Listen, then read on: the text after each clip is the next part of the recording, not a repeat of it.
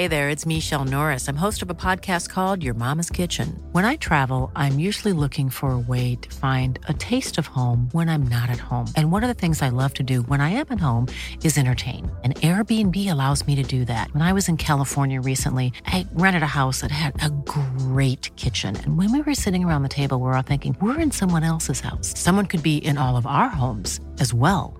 If you have a home, but you're not always at home, you have an Airbnb. Your home might be worth more than you think. Find out how much at airbnb.com slash host. There's never been a faster or easier way to start your weight loss journey than with PlushCare. PlushCare accepts most insurance plans and gives you online access to board-certified physicians who can prescribe F D A-approved weight loss medications like Wegovy and Zepbound for those who qualify. Take charge of your health and speak with a board-certified physician about a weight loss plan that's right for you. Get started today at plushcare.com slash weight loss. That's plushcare.com slash weight loss. plushcare.com slash weight loss. Adi Oladipo here. Thank you so much for downloading Fight Night Extra. Remember, we're here every single Tuesday live on Talksport Two, myself and the great Gareth A. Davis. If you can't join us live, remember to subscribe to the Fight Night podcast channel. So much other great content there as well, such as Fight Night, Fight of My Life, and even the Mike Tyson story, The Boy from Brownsville. This is Fight Night Extra on Talksport Two.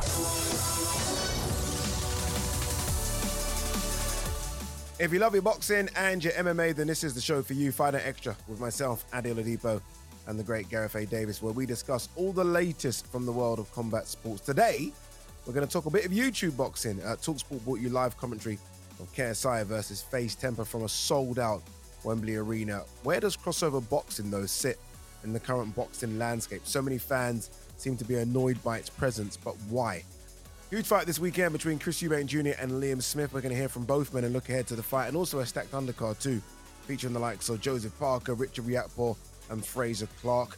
Anthony Joshua looks to have found his new trainer. Derek James looks set to be his third coach in just sixteen months. We'll discuss the impact he could have on the former world champion, who his next opponent is also likely to be uh, mentioned and named in a couple of weeks as well. And we're going to chat a bit of U F C too. Jon Jones will finally make his debut at heavyweight, but not against Francis Ngannou, after the champion was released from his contract. Look, busy show as always. Don't go anywhere. This is Fight Night Extra on Talksport Two.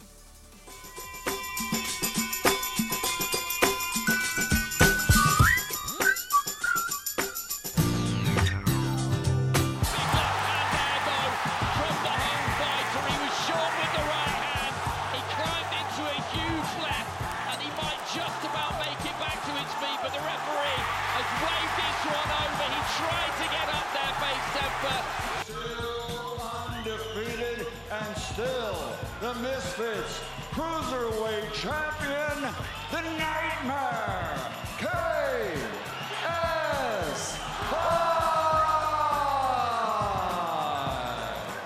fifty percent is is, is uh, what I would need to beat Liam. uh, whether I come in at that or not is, you know, I'll have to wait and see. But I know my ability, and I think that uh, I'm going to handle this man with uh, with great ease. I think Francis is in a place right now where he wants, he doesn't want to take a lot of risk. Feels like he's in a good position. We're, we're going to release him from his contract. We're going to give up our right to match, and he can go wherever he wants and do whatever he wants. Gareth A. Davis, you were at Misfits. You were there, Over Arena, Wembley. I saw you out and about interviewing everyone from um, the world of celebrities. Uh, Louis Theroux, Holly Willoughby was there as well. I saw Katie Price there. Um, you know, I was, I was there, I was, I was walking, you know, around ringside, and I was like, this is what boxing should be. It should be like um, an open market, if you like, for everyone to want to come and watch the wonderful sport that we love. Um, I enjoyed it. Look, we, we, I think me and you can separate quote unquote real boxing from crossover boxing. I think some can't. But overall, what did you make of the night in itself? Well, it was entertaining. And, you know, mm. we, we know we're not watching uh, the true heart of boxing. It's it's uh, a form of sports entertainment. Yeah. Um, as celebrity YouTubers, that's what it is. It is what it is. We, we don't paint it uh, as anything else. Obviously, you know, you're presenting on the D A Z N platform.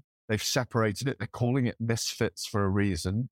Um, you know, you could see all week what it was. It was a little man at the weigh-in who double, I did, did a double uh, leg takedown of, is it B Dave? One of the guys there. B on, Dave. On the I like the way you're getting the names um, as well. It yeah, yeah. Dave, well, yeah. I went to press conference. Um, Salt yeah. Pappy uh, yeah. looked very good. I mean, you know, he actually looks quite talented as a southpaw. I think he had a ton of amateur bouts. He's a Filipino, loves Manny Pacquiao and Nilito yeah. Donaire. His mum was there afterwards and all his family. Uh, they were all trying to get in the ring. The security had to stop them. K S I is a huge celebrity. As you say, Louis Theroux was there. He's, he's, he's making a documentary. I've got to meet Louis several times now. Um, he's fascinated by the boxing world and he's fascinated by K S I. Um, you know, um, uh, Krishnan Gurumurthy was there from the, the, the very well-renowned journalist and broadcaster um, from, from the nightly news, from I think Channel four it is. Yeah. Um, he was there with his kids. Holly Willoughby was there with her sons and her Crazy. beau. It's, it's um, amazing. Yeah, but, but they were all there. Louis got involved yeah, at the start because his son was interested in K S I. So for anyone that says, you know, this is ridiculous, my generation's children are going to watch this and they're taking their parents along with them. The atmosphere was phenomenal. Average age was probably about twenty-five in the crowd. It yeah. was packed at seven o'clock and yes. it was packed at eleven o'clock when K S I was on the walk-on stage. They're using an M M A-style walk-on stage now as yeah. well, yeah. which has Old a lot of drama pride. about it. Um, look, every day, the anthems was fan- were, were fantastic. The singing was amazing. The comportment of the people there was extraordinary. I got to meet some people I don't really know. Adi, the D J, little guy, very cool. um, you know, um, Uh, what's his name? Um, Jordan Banjo from yeah. from the dance group was a very cool guy to chat with him. I went everywhere from from from Derek Chisora to to to who was it? Um, Johnny Hedges to um, Johnny Fisher. Yeah. Loads of guys there. Michael Venom Page. Yeah. Uh, Baby Slice. A J McKee was there. Like these are really famous. Like. Baby Slice and A J McKee are M M A royalty, you yeah. know? Yeah. Um, M V Ps. Dads, of course. But, yeah, exactly. Both their dads, extraordinary figures from the sport, Kimbo Slice, who really, actually, when you focus in on it, if these guys weren't, these these misfits, these YouTubers, weren't doing it under proper auspices um, on on a broadcast, would be doing what Kimbo was doing at, around the back of McDonald's in Florida, in Miami, Florida, challenging other people to street fights. So you've got a combination of all these things. I have no objection to it. You put out a brilliant tweet today saying, what is it? And you suddenly got about three hundred answers, didn't you? Yeah. Um, yeah and, the, and the views were very balanced in there, I thought, Addy. I, I thought, thought so. Look, you're going to get yeah. some that are still very against it. Yeah. And I, I think reading their tweets, they're almost against it because they feel like it's taken something away from the sport of boxing, which it isn't. As far as I'm concerned, I think one tweet was very, and I think one tweet was very sort of fair, and it was like, I, I don't, I don't really like it, but what I don't want it to do is take away from the money that DAZN would have put in, be putting into boxing, as in maybe the the figures they give Eddie Hearn. I don't want that to take away from that. And I was like, it's not doing that. No. Um, what it's doing is putting eyeballs on the sport. I love, and look, we go to so many boxing events. I love nothing more than to see a packed arena. I don't want to go to boxing events where until ten o'clock it's empty. I hate that. And it's difficult yeah. for me as a broadcaster to get up for those events. You I feel like you're in the netherworld, don't you? You feel like you're in a world that is only surviving because of a couple of names. I, I yes. so agree with you. And look, to the point where they step in the ring, it feels like professional boxing. When they step mm. in the ring, it's very different. But you have to applaud an audience coming to the sport. You yeah. have to, I'd rather them do this, as I said on Saturday night on the broadcast, I would rather these young and becoming mainstream stars um, from the from the, the, the internet world, I'd rather them come and join our sport and influence all those young people watching them than I would them go into darts or Formula One or, or whatever other sport it is, you know? There you go. And let's let's be blunt about this as well. It gives us work. We want to work. It gives us work as well. A lot of the journos, a lot of the boxing people as well. It gives us extra work. We go out there. They've opened doors for some people in terms of getting employment. But ultimately, boxing, I think, is the toughest sport in the world. They're giving it a real go. a lot of these guys are in great shape. Look at K S I. Fantastic yeah. shape. Yeah. I mean, look at him. Um, and it was interesting as well to speak to Idris Virgo, who fought for the first time, who opened the show, sorry. And this is a guy that's fought in front of a couple of hundred people, uh, behind closed doors, not getting paid much. He walked out to thirteen thousand people and couldn't believe it. Yeah. And I was like, are you doing it again? He's like, absolutely. Yeah. So um, look, I, I think it's I think it's fantastic. They've got so many events planned all over the world, not just in the U K. Obviously, they've been doing stuff in the U S. And um, long may it continue as far as I'm concerned. Yeah, I'm absolutely fine with it. And and you've got to go there to feel it, first of all. Feel the atmosphere. Kimbo Slice, uh, Baby Slice is going to get involved as well. He told me on Saturday night. Wow. He's lining up for a fight. Obviously, he's an M M A guy, but he's coming into boxing. The key is that they get the matchmaking right, in my view. Mm, yeah, that's yeah. that's key as well. Um, and look, it may only have a limited shelf life. Um, it may not go on forever, but it wouldn't surprise me to see K S I, J J, against Logan, against Jake Paul, rather. He fought Logan Paul. I was there four years ago when yeah. Devin Haney and Billy Joe Saunders were on that card. Ryan Garcia was in the crowd. Justin Bieber, Lil Wayne, all these guys at the Staples wow. Center. Eddie wow. Hearn was promoting it. It was on DAZN then. You know, I was out for a week working with William Hill on it. Um, it was a fascinating week. And since then, I just thought, yeah, there's an elision of different forces mm. going on here. Um, it may not last forever, but it would not surprise me, Eddie, to see K S I against Jake Paul at Wembley Stadium this summer. I think they could do it easy. It's big. I, I know. Do you not think it could fill out Wembley? I do it could. think it easy. could. And so that it, monetarily, Um, in terms of a spectacle, in terms of an entertainment that involves our sport, I can see it happening. Yeah, no, certainly it can. I guess the question, I, I guess that DAZN and um, and Callie Sowland and Mams Taylor, who are behind it, need to kind of answer is what happens when K S I walks away. Is there still going to be a lot of legs in it? Is it just built up because of Jake Paul and K S I? Do we see enough emerging stars to continue its growth beyond K S I? Well, I I think I think when it started, a lot of the other, you know, was kind of four years ago it started, a lot of the mm. other mainstream U- YouTube stars and, and D Js and, all, you know, got all kinds of adult entertainment stars, OnlyFans, yeah. uh, and OnlyFans stars is it, were in yeah, it as well correct. on Saturday night. That is correct. Yep. I mean, Elle Brook won on Saturday night she against did. a woman like six inches, eight inches taller than her. And weirdly, the fact she's training with Ebony Bridges and um, Jimmy and uh, Mark Tibbs, who are really the oldest school you could get in yeah. in boxing. I mean, if you want to look at peculiar collaborations, weirdly, she's how got, crazy is that one? It yeah. is, but she's probably out of all of them there on Saturday night got the best opportunity to cross over into real boxing if she gets any better, because Agreed. there probably is a there is a space for her to to get involved in women's boxing if she gets a lot better, because she's there training day in, day out, sparring with Ebony Bridges. Look, yeah. it's a different space we were in on Saturday night, very different to Manchester and Chris Eubank and Liam Smith that we're going to go on to in a minute and all those big names that are fighting. It's a different space. Let's see how long it lasts.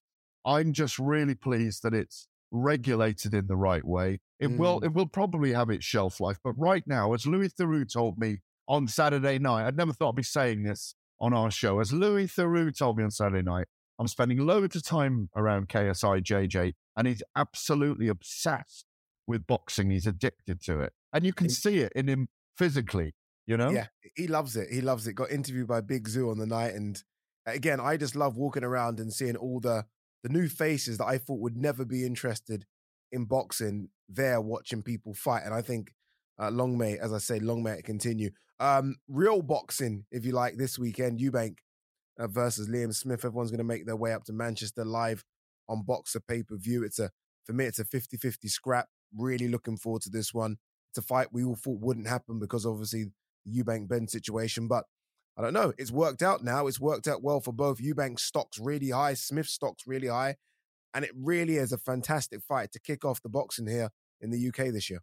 Oh, absolutely. It's a brilliant uh, uh, event. I don't, I'm, I'm going to be honest about this. I don't think it's it's worthy of a pay-per-view event. It's no, boxing it's proper. Not. It's a phen- it's a phenomenally fa- fascinating matchup, particularly because Chris Eubank Junior, I think, was going into a pretty much a gimme uh, against Conor Benn, in my view. Um, mm. And yet he's got a real, a real beefy um, battler against him on Saturday night in Manchester, in, in Liam Smith. Pause what you're going to say, because we are going to talk Eubank Smith a bit later. We're going to chat about Anthony Joshua as well, new trainer, possible new opponent being announced as well for April. And we're obviously going to talk U F C. Jon Jones returning, Francis Ngannou leaving. All right, you're listening to Fight Night Extra on Talksport Two. Uh, up next, we are going to be talking Eubank Junior versus Liam Smith this weekend, and we're going to hear from both men as well. Heading towards the final thirty seconds. Williams just put down on his backside there. Walked straight onto Five, a straight left six, hand, I think, from Eubank, seven, just as eight. He was looking to throw his own left. And this first round has been turned on its head. Liam Williams was nicking it, and now he's going to lose it ten eight. Eubank is stepping to him here right towards the end of the round, and Williams is wrapping him up and looking to hold on. fifty percent is is, is uh, what I would need to beat Liam. Uh, whether I come in at that or not is, you know, you have to wait and see. But I know my ability, and I think that uh, I'm going to handle this man with uh, with great ease. I can't give you my honest reaction. Um, it's because it's just, uh, you know, I'm not the way to describe it, but I take it with a pinch of salt. I take a lot, a lot of what Chris says with a pinch of salt, really. You know, he's not stupid. He's a clever man.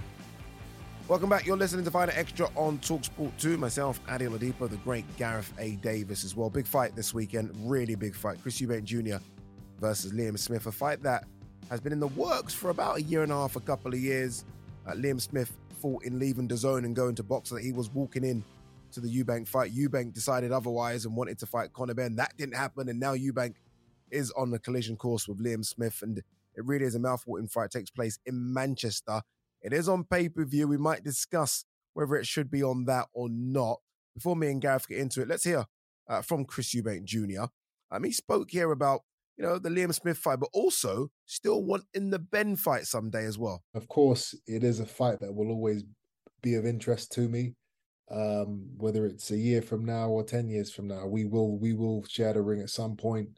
Um, you know, he's lost all his privileges. There is no, uh, there's there's not going to be any rehydration clauses and, and crazy weights I have to make. The the ball is fully in my court now. He's he's lost all that after what he did. I'm in a strange position where, you know, my head, you know, as a businessman and as a fighter, my my head says, you know, I want to fight him ASAP. You know, I, I want to I want to give the fans what they want. I want to, you know, I want a big payday. I want a high profile fight, and you know, I want the entertainment, and the excitement of that, and the and the legacy behind the name. So that's what my head says. My heart says he should be banned. You know, he mm. should get, he should get, you know, he should get made. He should, there should be an, an example made of him so that we, you know, we, um, you know, the kids coming up, uh, you know, understand what, what happens if you fail drugs tests, you know. Chris Eubank Junior there, confident, arrogant, as always, some may say, uh, still harbors ambitions about that Conor Benn fight, but look, full eyes and everything needs to be focused on Saturday, because in front of him, I think if he gets the win on Saturday, it'll be his biggest win. So I think this is bigger than James De Girl and anything he's uh, beaten other than James De Girl. I think this is his biggest win if he gets it on Saturday, Gareth. Um, yeah, like you say, um, it's the, you know, you have to go back. Um, I thought Matt Korobov, you could say, was a decent victory. Yeah, um, it ended early, didn't it, because of Korobov's injury? Yeah, Arthur Abraham was a decent victory. Um, listen, he's, he hasn't got massive names on his record. And it's he had a Billy Joe Saunders early, which he lost, of course. They were both very young. Um, but, you know, he's been chasing Golovkin. He's been chasing Canelo. He hasn't got those big big fights. He lost to George Grove in a brilliant fight in Manchester. I hasten to add, I was there on the night uh, working it live. But this is a this is a huge fight for him. Um, he could have fought Callum Smith at one point, of course, um, mm-hmm. when they were both yeah. in the super middleweight division. And Liam kind of digs into him a little bit, that you you always avoided my brother. He's a very smart man. Um, he, he's lived on the principle that his father, Chris Eubank Senior, said all those years ago, it's a mug's game. You get in, you get as much you can, you get out. He's a very wealthy man um, from being very clever in his career. It's a fantastic matchup. As I say, I'm not sure whether it's a pay-per-view fight. Mm. Um, having said that, when is you've it a got pay-per-view card? Yes, I think it probably is. But when you've got Richard Riakporhe and Christoph Glavacki, Joseph Parker against Jack Massey, who's, who's uh, dropping his uh, scaffolding tubes to come and fight at, at not cruiserweight but heavyweight against Parker. Um, I think the fight of the night may well be Ako Esserman and Chris Congo. Um, yeah. That's a fantastic yeah. matchup between the unbeaten Esserman and Congo, who I like both men. Uh, they're both brilliant welterweights. I think it's going to be a phenomenal fight. But, um, you know, it's one of those ones where a lot of a lot of people are picking uh, Liam Smith because Chris Eubank's underestimating his technical boxing abilities. Now, um, Eubank is naturally the bigger. He's, when he's think he's fought at middleweight and super middleweight, and the fact that Smith has done his best work at light middleweight, if you're fair to him. Yeah. Um, you know, Eubank's the bigger, stronger um, fighter, but probably not technically as good as Liam Smith. No, so that not. could give Eubank problems. And I get people picking um, Smith to win this fight, but I think Eubank is good at going up the levels. He's always in phenomenal shape. He lives the life. And I just, I think I've got the feeling he might just pip this on points on Saturday night in a, in a, in a fascinating fight where both men, um, as Chris told me, will have to kind of duck and bob and weave in close and, and go to the well in many ways in this contest. And Smith clearly doesn't like Eubank. I watched The Gloves Are Off with Johnny Nelson, and there's a great energy and an electricity between the two men. Yeah, yeah. Eubank has a way of winding up all of them. Oh, opponents. yeah.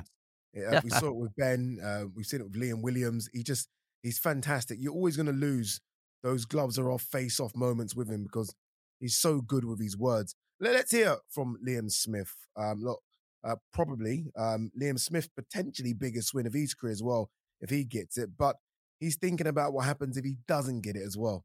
Yeah, it'd be a long, long, long road back. Um, a loss at thirty-four years of age. What I want to be in for, I want to be in the boxing for a fight like this or a challenge for a world title, and a loss puts you miles away from either. So like I say, I'm not going to ruin my career, what I've had for fourteen, fifteen years by staying on staying on too long and losing to people I shouldn't lose to. Uh, Liam Smith there, again, as confident as Chris Eubank Junior It's interesting that he says, look, if he loses, there's no way back for him. And I, I just wonder if that puts extra pressure on him. I wonder if it adds as a motivation. He said something similar in the lead up to his fight with Anthony Fowler, and he dug deep and got the job done there. Um, I'm I'm in the camp of sort of favouring Liam Smith in this yeah. one. I'm I'm very much, what have you done for me lately? And I think Liam Smith's wins against Anthony Fowler and, and Vargas in America, um, I, I think they're better wins than Marcus Morrison and uh, Liam Williams. I, I really do. But like you say, Eubank is the bigger of the two, um, possibly the fresher of the two as well. I think that's fair. He starts really fast, but then he seems to have a bit of a nosedive, there's Eubank. And if Liam Smith can sort of be there in and around the halfway stage of the fight, I think he's got a chance to come on good. But again, it's the kind of fight we want. People are split on it, and that's what we want in boxing. Really good fifty-fifty matchups. Uh, you know, when you look at the undercard, Gareth, uh, you mentioned Chris Congo, Eko Usman. Anything else sort of stand out for you? Riakporhe maybe going to world level against Slovaki? Oh, yeah, this is a very big fight for Richard Riakporhe against the former world champion at cruiserweight. Massive opportunity for him to make a statement, as Lawrence Okolian, I think, was it Maris Bradis did against Glavacki, or certainly he got stopped by a couple of guys. Um, I yeah. think uh, it's it's a key fight for him. He's looked very good in recent performances. I have a lot of faith in the big Adonis. Um, mm. I think it's a phenomenal story. Um, obviously, Uh, with it being under Boxer and Sky Sports and Lawrence Okoli having been signed by them, Chris Billum-Smith coming off, off a phenomenal knockout. All three of those guys, obviously, Lawrence Okoli already the W B O champion, obviously mm. splitting with Eddie Hearn, coming to Ben Shalom, Boxer and Sky. There's a great triumvirate there of of guys that they can match. And obviously, I think I think Billum-Smith said he could never fight Okoli because they're too close in, yeah. in, in term, friendship terms. Uh, in in the um, in the Shane McGuigan training stable, obviously Okoli's moved on, but they're too close to fight. Um, they've done too many rounds together uh, as friends and sparring partners. Um, yeah, massive opportunity for for Riakporhe uh, to make a statement, and maybe for Jack Massey. To, I mean, yeah. what a shock that would be if he could beat former W B O heavyweight champion Joseph Parker. I don't think he will. But as it, long as that fight's there, it's entertaining. Yeah, I, I had Ben Shalom in the Talksport studios a couple of weeks ago talking about that fight. And I was like, the risk reward for Joseph Parker here is just crazy. There's no reward. I mean, look, the reward's always a W, right? You get a W, you get paid, you get an outing, right? You fight. That's the reward, I guess. But no one's going to give him many plaudits for beating Jack Massey. The risk here is massive. You lose to Massey, and they're going to be saying that's that. They're going to be saying the Joe Joyce fight took too much out of you. For Massey, it's what an opportunity. I mean, what an opportunity to gate crash the world scene, move up from cruiserweight to heavyweight, take on someone that was a staple as a top ten heavyweight, and potentially cause an upset. I think this is a really, really quick turnaround for Joseph Parker. He took a beating that night from Joe Joyce, and I'm surprised he's out so quick. They've tried to go a bit easy with Massey. That could be their undoing. For Massey, what an opportunity. Yeah, it is. It's a huge opportunity for Jack One Smack Massey. You know, um, he's, he's, he's a fantastic guy. I had him on the show a couple of weeks ago uh, on Saturday night on TalkSport. He's a great character. Um, And and like you say, this is this is one of those. He said, I couldn't say no to it. He's it's up, I'm up against a former world champion, a guy that is is spoken about because he's up there training with Tyson Fury and more companies. Mm. Literally like an adopted brother, isn't he? Of Tyson Fury's in the mix. This is a guy that went twelve rounds against Anthony Joshua and looked very comfortable. Um, who went twelve rounds with Andy Ruiz and looked comfortable. You've got to give him his plaudits for snapping up and taking this. I don't think he wins. I think Joseph is a very comfortable fighter uh, yeah. in the office, in the square circle. And and I think it's probably uh, a six, seven, eight round job for Joseph Parker. I think he probably stops Jack in, in this fight. But I, I've got eyes on, like I say, um, Fraser Clarke, I think, gets rid of Kevin Espindola uh, quite simply. Seven wins, six losses. Fraser Clarke moving on to five wins. Fraser really needs to up his game a little bit. But my eyes will be on what Eubank can do here, because as we throw forward, Adi, Chris has already told me that he's going to fight Conor Benn this year, and it's going to be one hundred sixty pounds at middleweight. Eddie Hearn's pushing it out there. I, I contacted Mauricio Suleiman in, in La Ciudad de Mexico, in Mexico City, a few hours ago to ask him what's happening with this two hundred seventy page report submitted Uh, by Conor Benn's legal team over his two positive tests for clomiphene, particularly for the one in July with the W B C Cares program. Mauricio told me, hold your breath. No, he can't speak about it because it's under legal jurisdiction. I know that. I I know. You nearly fell off your chair then, didn't you? But honestly, the th- I, like I, for those for those listening, I, I kind of put my head forward into my mic, like, go on, are you going to tell me something that we don't know? And um, but look, I, it's, I, but what I'll say is this. That is going to come to a resolution pretty soon. And if Conor Benn is exonerated and they do find a contaminated substance, uh, that it's contaminated rather, the, the test, and he does get through that, expect Conor Benn to be back this summer against Chris Eubank Junior That fight will happen as long as he's, as long as Ben's got a license. Because I tell you what, that's a bigger fight now than it was on October the eighth last year. Yeah, Everyone look, well, would be crowding to watch it. Yeah, look, both still want it. And if you're Eubank Junior, the best thing to have right now at this stage of your career is options. And he's got options, whether it's yeah. Conor Benn, Eubank Junior, Jamal Charlo, there's options out there for Eubank Junior His stock right now is as high as it's ever been, I think, in his career. All right, still to come. Look, we're going to chat the latest news uh, from the U F C. Francis Ngannou has been released. And we have a huge fight coming to London this year as well. And the return of the great man, for me, the greatest M M A fighter of all time, Jon Jones. But up next, though, what impact could Anthony Joshua's new trainer have on the former world champion? Hey, I'm Ryan Reynolds. At Mint Mobile, we like to do the opposite of what Big Wireless does. They charge you a lot, we charge you a little. So naturally, when they announced they'd be raising their prices due to inflation, we decided to deflate our prices due to not hating you. That's right. We're cutting the price of Mint Unlimited from thirty dollars a month to just fifteen dollars a month. Give it a try at mintmobile.com slash switch. forty-five dollars up front for three months plus taxes and fees. Promo rate for new customers for limited time. Unlimited more than forty gigabytes per month slows. Full terms at mint mobile dot com. Planning for your next trip? Elevate your travel style with Quince. Quince has all the jet-setting essentials you'll want for your next getaway, like European linen, premium luggage options, buttery soft Italian leather bags, and so much more. And it's all priced at fifty to eighty percent less than similar brands. Plus, Quince only works with factories that use safe and ethical manufacturing practices. Pack your bags with high-quality essentials you'll be wearing for vacations to come with Quince. Go to quince.com slash trip for free shipping and three sixty-five day returns. This is Paige, the co-host of Giggly Squad, and I want to tell you about a company that I've been loving, Olive and June. Olive and June gives you everything that you need for a salon-quality manicure in one box. And if you break it down, it really comes out to two dollars a manicure, which is absolutely insane. It's also so easy to get salon-worthy nails at home with Olive and June. The difference between how your nails used to look when you did them yourself and now with the Manny system is a complete game changer. The best thing about Olive and June, too, is it's a quick dry. It dries in about one minute, lasts for five days, and full coverage in up to one to two coats. Visit oliveandjune.com slash perfectmanny20 for twenty percent off your first system. That's oliveandjune.com slash perfectmanny20 for twenty percent off your first system.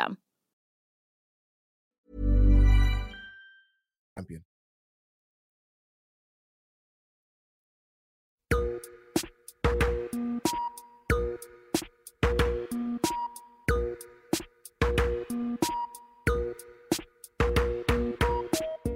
Welcome back. You're listening to Fight Night Extra on Talksport Two. Myself, Adi Oladipo, the great Gareth A. Davis. Let, let's dive straight into this one, uh, Gareth. I, I want to get your initial take on the news that Anthony Joshua could be fighting either Jermaine Franklin or Dempsey McKean. I want to start with Jermaine Franklin first. Um, U K uh, viewers and listeners would, would know that's the guy that recently fought Dillian White.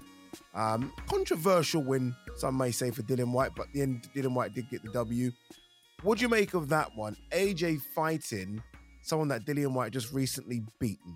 What do you make well, of that first? I think it makes more sense, Adi. He's twenty, I think he's ranked twenty-five or twenty-seven in the world. But he gave Dillian a tough night. I was there live reporting, writing on it on the night for The Telegraph. Um, it was a very interesting fight. I had Dillian just pepping it in the last few rounds. Mm-hmm. Um, he looked very lackluster and slothful that night without being rude about um, Dillian. I'm oh, sure Dillian. he wasn't. But Dillian, yeah, he okay, didn't yeah. He didn't look his best. No, um, he, he wasn't. No, no, no. Yeah, um, you know, it, it was a sluggish performance. I mean, I'm not trying to critique him. I, I mean, No, it's true. What you're saying is fact. It was it was a yeah, bad performance from Dillian. But I yeah. do think he eked out a victory. Um, and but Jermaine Franklin showed a lot of heart and a lot of spirit, a lot of courage in that fight. Um, but I don't think he landed the heavier punches. Um, I think it's a good opponent for Anthony Joshua. He, he's a right-handed fighter. He's an orthodox fighter rather than a southpaw, which Dempsey McKean is, the Australian, who's ranked fifty-two in the world. I'd much uh, that the, the soundings, the, the rumours on the street were that Joshua was going to fight McKean, first of all, the unbeaten southpaw Australian. Um, but I'm glad that it switched closer to being Jermaine Franklin. That's the talk right now. It's not till about April the first, April, something like that, that they're yeah. going to have the fight. So there's time for that opponent to be changed again. But I think that's a good opponent for him. And I, I wrote a column on Sunday in the Sunday Telegraph saying that after twelve world fight, title fights in a row since two thousand sixteen, Anthony Joshua deserves a break. He deserves a gimme. He deserves a four or five round knockout. Um, in this age of impatience, where everyone's got an opinion on social media, this is the way it used to work. If one of the big names had a loss, they would rebuild. And there's nothing wrong with him rebuilding if they are looking at a July fight with, with Dillian White in a big stadium. Take it to the O two, sell out the place. He's still got a big draw. Um, give him time, give him confidence. And that's what he needs, because we saw that shattered in many ways in that second Alexander Usyk fight last August. Yeah, I'm so happy you said that. Obviously, look, you've you've covered the sport of boxing for what, over two decades, and you've seen a lot in terms of what goes on after a defeat and sort of the fights that are, are being made. And you, obviously, you can see it now where there is impatience from fight fans, where they just want to see you in immediately with like a top five fighter. I don't know if it's the U F C thing that's caused this, because obviously U F C, you don't get that gimme, do you? You're straight in there with killer after killer. But boxing's a completely different model. After a defeat, you are allowed, if you like, a, a gimme, as you say, a rebuild fight. And as, as much as I want to see A J go in there with someone maybe a bit more riskier than Jermaine Franklin, I, I'm with you. I think A J does deserve a bit of a blowout. And I think Jermaine Franklin will give him some rounds. I think we saw that he's got decent feet, decent hands. But ultimately, A J should knock him out. And, and I don't mind that. If A J is going to have three fights this year, and that's what they're saying, whether or not it's true or not, I don't know. But if he's going to have three fights, I don't mind one of those three being quote unquote a gimme. And the other yeah. two being like, you know, top ten difficult fights. I, I don't mind it. I think boxing fans now have come, I don't know what it is. It's almost now, now, now. Me growing up and watching fights in the eighties and the nineties, everyone had a gimme. It was yeah. just almost common practice. Now it seems as though fight fans don't accept that. Well, Mike Tyson got Peter McNeely. Do you remember when he came out after the two Donovan Razor Ruddock fights? He went to, obviously went to prison. He, he fought Peter McNeely. I, obviously, Anthony Joshua hasn't been to prison. Uh, look, Lennox Lewis came back in avenged defeat against the same guys he'd lost to twice, and that was remarkable.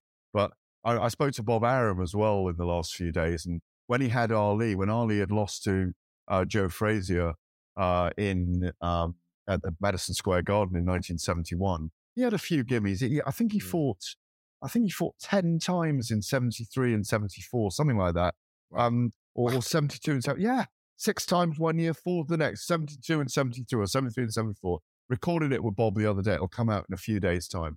Um, and even the great Muhammad Ali had some easy fight, you know, mm. just keeping him warm every couple of months. He thoroughly deserves it. There's there's there's an appetite of impatience around it all. Like you say, I think it may well be influenced by the U F C. But Big A J needs his confidence back. He's gone seeking, as you say, a third trainer in sixteen months. We'll talk about that in a minute, I'm sure. Um, and I'd like to see him get back to do- what it feels like physically to dominate and knock someone out.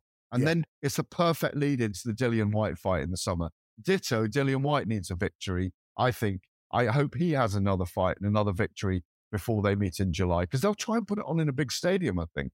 Yeah, I, I, you know, I, we might see it. I've said this as well in terms of trying to sell the Dillian White fight. And I know DAZN like to spread their fighters over different cards. Why can't we see Dillian White versus Dempsey McKean on the undercard of A J versus uh, Jermaine Franklin? I don't know why we can't see it on the same night. I mean, Dillian White should be able to go again in April. I don't think he was injured after that recent fight.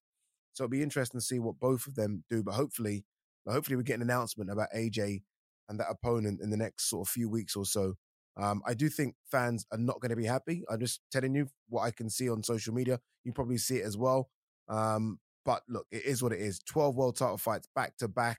I think someone mentally, and we saw it in Saudi Arabia, mentally he needs a bit of a break, I, I think. And um, I think a Jermaine Franklin type is a good name. A solid top twenty, top twenty-five opponent um, that will bring some sort of, I don't know, skill set to the ring, but I think A J in the end will, will be uh, good enough. I, I want to ask you about the, the trainer situation. Look, we're hearing it's going to be Derek James. Um, A J did go and visit that camp before he chose Robert Garcia. So I do, I'd like to know why he chose Robert Garcia after visiting Derek James. But look, he goes to Derek James potentially. Derek James, for those listening that don't know who he is, twenty seventeen um, Trainer of the Year. Trains the likes of uh, Jamel Charlo and Errol Spence, two very, very aggressive fighters. So stylistically, that could be very good for A J. Um, but I thought A J looked quite good against Usyk. Or, or maybe I, I'm missing something. I thought A J looked good against Usyk. I think maybe there's something going on behind the scenes here. I thought another few camps of Robert Garcia would have been good, but ultimately he leaves Robert and it looks like he's going to go with Derek. What do you make of it? Yeah, I mean, I think, look, I've known Robert Garcia a while. He's a great trainer. He's a very calm man. Maybe they just didn't get on perfectly behind yeah. the scenes. I, yeah. I agree with you. That was an improved Anthony Joshua against Alexander Usyk last year. I was out there live. I saw it live. Mm. Was around A J during the fight week and the build-ups to it all. He's very frustrated with himself because he doesn't have that, that little bit of boxing I Q at the top level, the technical ability. I, I, I th- had that as a, I don't care what anyone says, I had it five four or five all after ten rounds, and it was nicked by Usyk in the last couple of rounds by clever boxing skills and a great night of boxing for A J. I mean, I think he could be proud of himself. That's why Spencer Oliver and I said to him at the press conference, be proud of that performance. Yeah. Even though he threw the belts and he threw his toys out in the proud little way and he had tears and emotion. I remember there were about eight members of his family standing right behind me, and I was saying to them, that is an improved Anthony that we saw there. But maybe Robert wasn't perfectly fitted for him. I mean, Robert's been very magnanimous, actually. Um, I've seen in interviews that he thinks Derek James might be able to do good things with him. Yeah. Errol Spence and the Charlo twins have all come out and said, obviously they're all world champions, come out and said, Derek will be great for him mentally. He's going to go over to Dallas, Texas, we understand, to train with them over there, away from prying eyes. He hasn't got his mental, psychological scaffolding of being at Loughborough or at Sheffield where he was with Rob McCracken, Robert McCracken for all those years. I think it'll do him good. I think the shackles are off him. Five yeah. more fights in his career. I think he's done. But let's have these two good fights now, Dillian White and whoever it is, Jermaine Franklin, Dempsey McKean, whoever it is. So Franklin will give him issues. Franklin has got desire, by the way. We saw that against Dillian White. When that big fella starts pounding people, I'm talking about A J, he hits very, very hard. And I want to see him in a big fight early next year and late this year. Dillian against, um, after Dillian White, if he beats Dillian, Tyson Fury, Deontay Wilder or Joe Joyce. And I want to see him fight all three of them if, if possible, because I think those are the five fights that end his career. Yeah, and fantastic. Uh, couldn't have summed it up uh, any better than that. All right, next up, we're going to switch gears and chat some U F C. Francis Ngannou, released from his contract, has set up a debut for Jon Jones at heavyweight. But how will the great man get on? Oh, he got hurt. That's it. That's Ngannou it. Closes the show. Oh, my just goodness like that, gracious. Francis Ngannou has knocked out Cain Velasquez. Wow. Not a lot of people burning up Mick Maynard's phone to try to get a matchup with Ngannou. Oh! Down goes the ream. Francis Ngannou has Whoa. Arrived. Whoa. That's what we were talking about, ladies and gentlemen. We're going to release him from his contract. We're going to give up our right to match, and he can go wherever he wants and do whatever he wants. Welcome back. You're listening to Fight Night Extra on Talksport Two. Myself, Adi Oladipo, uh, the great Gareth A. Davis. All right, time to talk some U F C. Uh, lots happened in the last couple of weeks. The big news, though, in the last forty-eight hours is that Francis Ngannou has been released. He's been let go by the U F C, out of his contract. Where he'll end up, we'll discuss next. And Jon Jones will return to fight Cyril Gane for the heavyweight title in March. Massive, massive news. Let's first hear from Dana White, who's confirmed why the U F C have let Francis Ngannou leave. We've been working on a new agreement with Francis for like two years now. And uh, we had gotten to a point where Uh, you know, he was going to fight Jon Jones, and many, many who believe, including me, that he's the best of all time, um, you know, for, for, for the heavyweight championship. And Jon Jones has been willing and ready and able to fight anybody. He didn't care who it was. Could have been anybody in the heavyweight division. He was ready to go. Um, and Francis, we, we offered Francis a deal that would have made him the highest paid heavyweight in the history of the company. More than Lesnar, more than anybody. Um, and he turned the deal down. So, you know, I, I don't know. You know, we, we get to this point where I, I've told you guys this before. If you don't want to be here, you don't have to be here. Uh, you know, I think Francis is in a place right now where he wants, he doesn't want to take a lot of risk. Feels like he's in a good position um, where he could fight lesser opponents and, and make more money. So we're gonna we're gonna let him do that.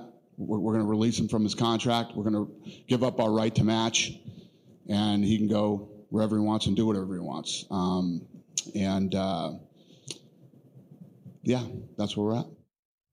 Dana White, they're talking about Francis Ngannou. He mentioned stuff as well in that interview that they've offered him as much as they could. They've offered they would have made him the highest paid heavyweight in the history of the company, more than Brock Lesnar.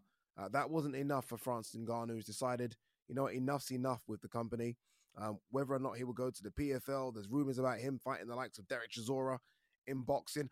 I want to focus, if we can, though, first, Gareth, on the fact that Francis Ngannou, the U F C heavyweight champion, has decided to walk away from the number one M M A organization in the world. How damaging is that for the U F C? Well, it's always been an uneasy relationship, hasn't it? I mean, he's got all the credentials for an amazing narrative and incredible stories. He's so popular with the fans. Mm. I'm a little bit mystified by all this. And and listen, it's no secret that he hasn't got on, or his negotiators, his team haven't got on that well with Dana White, and they haven't got the right deals for him uh, along the line. I wonder, Eddie, whether he's being tempted away now by things like the P F L doing, Professional Fighters League, doing fifty-fifty pay-per-view events for their names. I could easily see him going there this year because you could match him against so many heavyweights out there and people will watch it because Francis is box office. I'm very surprised. Um, I think it's a nosedive for the U F C. They should have done everything they could do to keep Francis Ngannou, especially as Jon Jones is stepping up to heavyweight. Uh, this incredible guy who I believe Jon Jones belongs on the Mount Rushmore yeah. of M M A for all his failings as well, which we can delve into over two hours. We could take over that um, for his failed drug tests and his misdemeanor charges and his going AWOL and all these kind of things. It's a mystery to me, and I think it's a massive loss and a massive travesty, but it wouldn't surprise me at all to see him end up in the P F L. Yeah, I mean, I was thinking about Dana White and the U F C today. I, I did a video on my YouTube channel talking about Jon Jones and, and his return, and I was thinking about sort of, I was looking down the roster of stars they had five years ago, and it, it was Ronda Rousey, it was Jon Jones, it was Conor McGregor coming into his peak, it was Brock Lesnar, um, it was just, it was Nate Diaz were there, both Diaz brothers were there, in fact, and it was just, it felt like it was pay-per-view sort of needle movers all over the place, like yep. people that were touching a million pay-per-view buys. I look at the roster now, and I think Hamzat could eventually do something special. Izzy, I'm not quite sure. Obviously, Kamaru Usman got beat by Leon Edwards.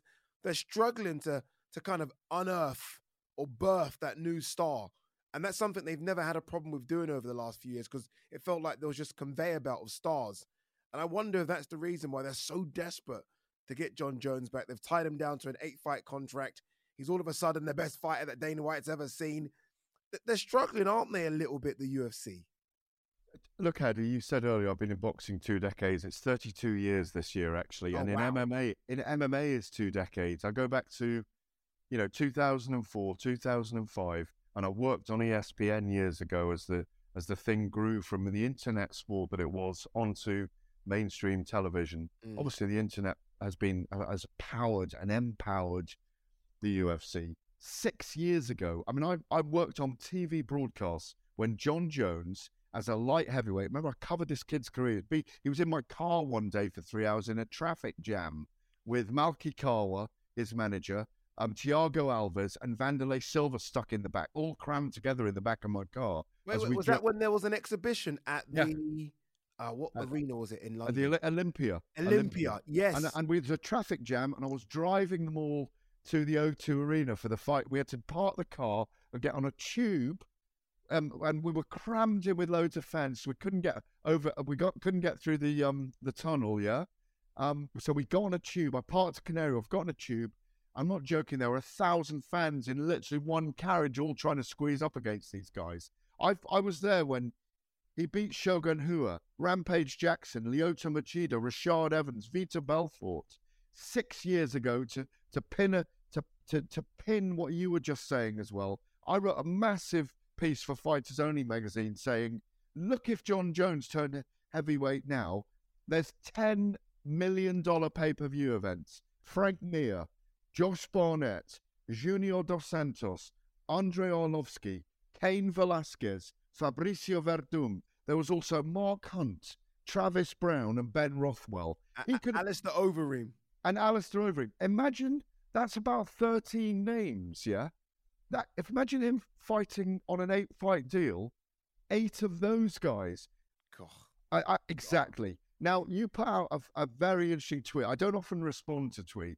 I, I wrote nonsense, let's, let's discuss this. It on Tuesday. Let's do this. Right, to finish the show. Yeah. I believe... he is outside, in, in my time, covering guys live. As I say, he belongs on the Mount Rushmore of M M A. Anderson Silva, um, the great George Saint Pierre, um, Jon Jones, and Randy and... Couture are the four that I've watched live. I can throw B J Penn. And... I-, I thought you might throw Mighty Mouse in there, but okay, B J well, is. But no, it's, there, it's those guys. Yeah. And... and I, re- I remember vividly writing that column six years ago thinking, oh my God, ev- almost every one of those heavyweights I mentioned would probably have done with Jon Jones a million pay-per-view buys, yeah? Mm-hmm. Yeah. Yeah. I didn't throw Brock Lesnar in there either, by the way, yeah? Jon Jones versus Brock Lesnar, all these kind of fights. Jon is a very special athlete. You said thirty-seven months away, yeah? Mm-hmm. Can he really put on forty, forty-five pounds and do what it takes at heavyweight? I think he can, because the guys now are Cyril Gane, Stipe Miocic, Sergei Pavlovich, Curtis Blades, Tai Tuivasa, Tom Aspinall, Derek Lewis, Alexander Volkov. Now listen, three out of eight of those might beat Jon just on size, but they are not the names that were there six years ago. Of course not. No, you know they're not, and I and they're I not the skill sets that were there six years ago either. I, that, Cyril Gane, I, I disagree with. I think he's very, very skilled. I, I know he didn't look great against Francis Ngannou, but I think he, he had something. And as you say, I mean, one thing Jon had in favour of him against any other light heavyweight up until maybe he fought Gustafsson, uh, Gustafsson, sorry, was um, he was bigger than them all. Yeah. He was just bigger, like just so much bigger than all of them. His reach, his length, his height. Against Cyril Gane, he's the same size. And he's been out for three years. And look, yeah. Let's be honest, Gareth, you know him personally. I love Jon. Jon's not the type of person to live like a nun for three years.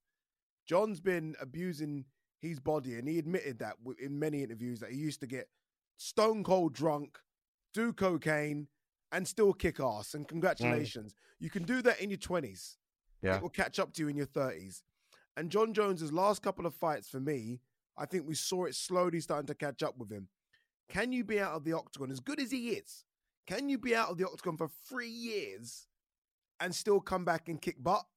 I hope he can, because I love him just like... I think it's the one person that we both love equally. Like almost a tug of war of love against him, because yeah. I love him as well. Yeah. Yeah. I just don't know if he can do it after three years out. I really don't.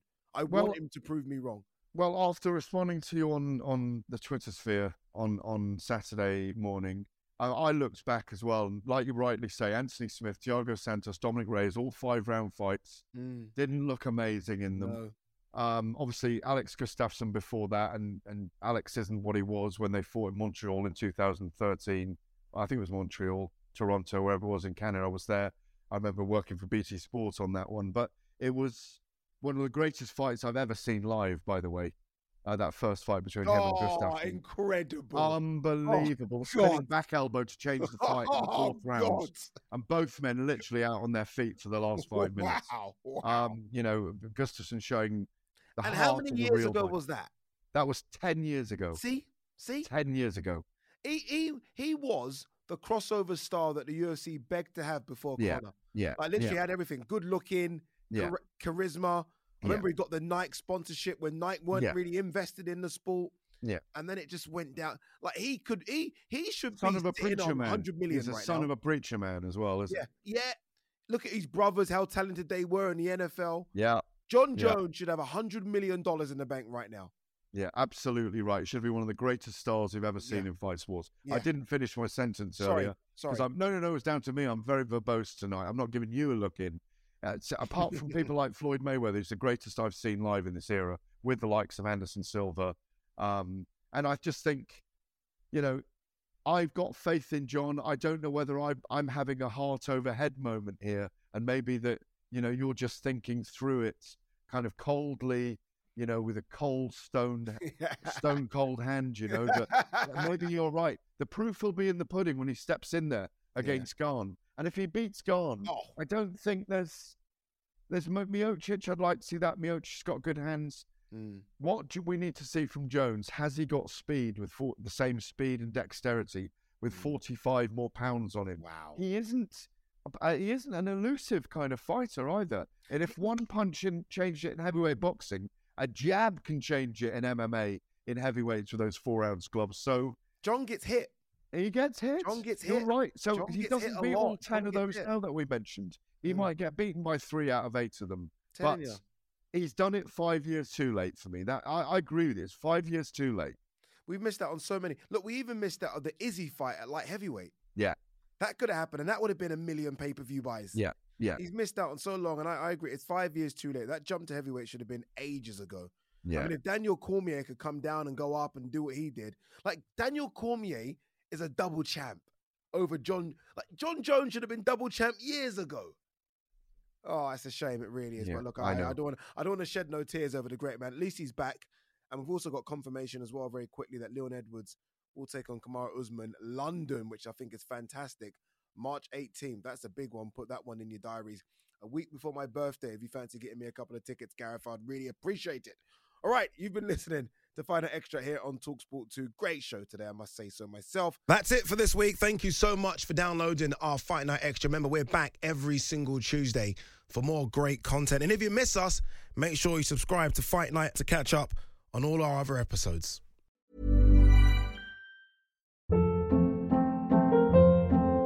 Hold up. What was that? Boring. No flavor. That was as bad as those leftovers you ate all week. Keke Palmer here. And it's time to say hello to something fresh and guilt-free. HelloFresh. Jazz up dinner with pecan-crusted chicken or garlic butter shrimp scampi. Now that's music to my mouth. HelloFresh. Let's get this dinner party started. Discover all the delicious possibilities at HelloFresh dot com.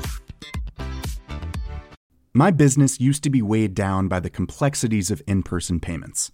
Then, Tap to Pay on iPhone and Stripe came along and changed everything.